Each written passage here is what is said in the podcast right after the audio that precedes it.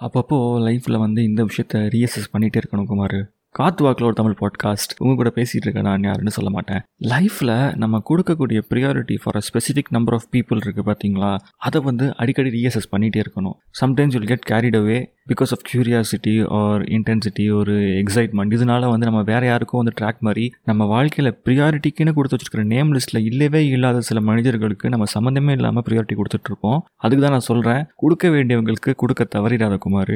Just ஒரு ten minutes வீட்டுக்கு போகிற வழியிலையோ இல்லை நைட்டு தூங்குறதுக்கு முன்னாடியோ நம்ம வாழ்க்கையில் ப்ரியாரிட்டி கொடுக்கணும்னு நினச்சி வச்சிருந்த முக்கியமான எல்லா நபர்களுக்கும் கொடுத்துட்ருக்கோமா இல்லையா? அப்படிங்கிறத மட்டும் தயவு செய்து ரீஅசஸ் பண்ணிக்கோ. ம்? நாளைக்கு சந்திக்கலாம்.